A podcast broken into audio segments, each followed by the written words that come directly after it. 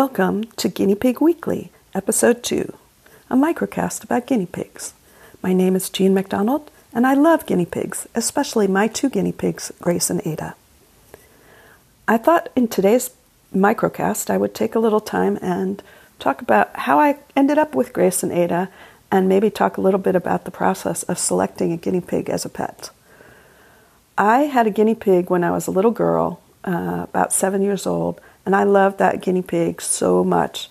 Her name was GP, um, and we had her for a while, but at some point my mother got allergic to her. It was after she was pregnant with my brother. She came home from the hospital and she found that she couldn't tolerate the guinea pig fur anymore. So we gave GP away to a new home, which was sad. Um, and I never forgot how much I loved having that guinea pig. So when I was in my mid 30s and living in a small apartment that didn't allow pets, I thought I could have a guinea pig, and I did. Get one. I got a little, one little brown fluffy guinea pig called Rosie, and she was awesome, and I really liked having a guinea pig. And Rosie lived to be eight and a half years old, and I was very sad when she finally passed away because she was my little companion in my little apartment. So whatever, five, ten years later, I was between pets. Um, I had had a dog, and I didn't have any pets, and I had a house. And I had also learned in the meantime that it's really not very nice to just keep one guinea pig because guinea pigs are very social. So I decided, you know what, I'm going to get two guinea pigs and I'll have little pets again. And so in December of 2014, I got Grace and Ada. They were little babies uh, about, I don't know, a month or so old, and they fit, both of them could fit on my hand. Um, and they were super adorable. But I had some problems with them in the beginning because of a few things. First of all, they started to show signs of some kind of skin problem. And so I took them to the vet, and it turned out they had ringworm, which is not a worm, by the way, if you don't know that. It's just a skin disease, but it requires special antifungal medicine that you have to give them orally for 35 days in a row.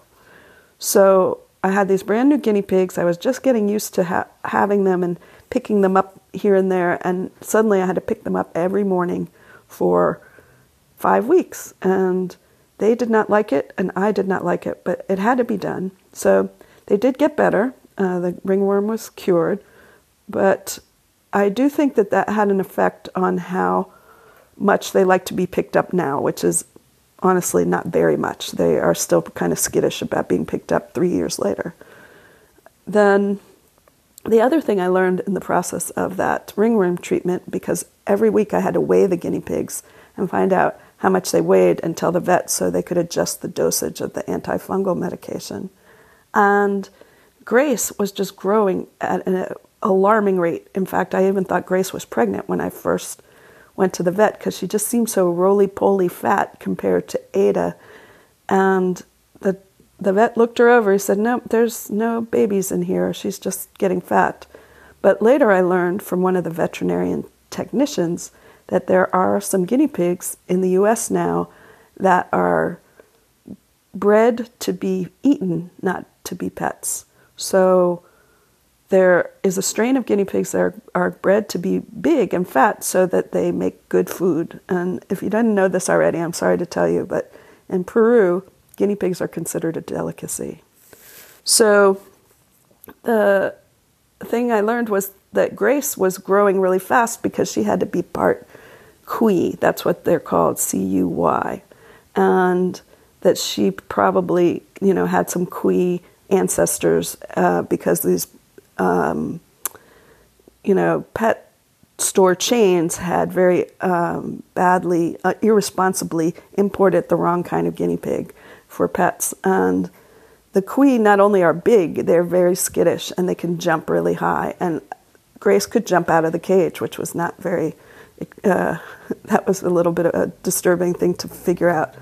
If she's scared enough, she will jump over the cage but mostly she just likes to hide and eat. And she is big. She is almost four pounds. And the normal guinea pig would be about two pounds. And that's what Ada is.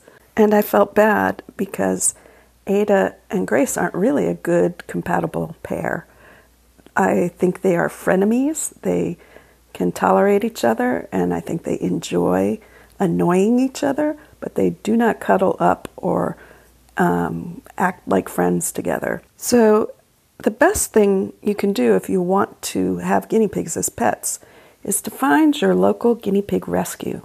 There are lots of lovely, wonderful guinea pigs who are waiting for homes, and the rescue is a great source of guinea pig knowledge, unlike a pet store where they really don't know anything about guinea pigs and they just get them from unscrupulous breeders. The guinea pig rescue here in Portland, for example, they will make sure that your guinea pigs are uh, disease free before they adopt them out, and they will also match them up together so you have a compatible pair. They will know about Cuy, and maybe you want to have two Cuys. That could be fun. Some people really like those really big guinea pigs, but at least you'll have experts advising you on guinea pig ownership instead of some clerk at the PetSmart. If you want to, feel free to email me and I will be happy to send you my tips as well or help advise you because I really love guinea pigs, in case you can't tell, and I'd love to help other prospective guinea pig owners. Thanks again for listening to Guinea Pig Weekly and have a nice week.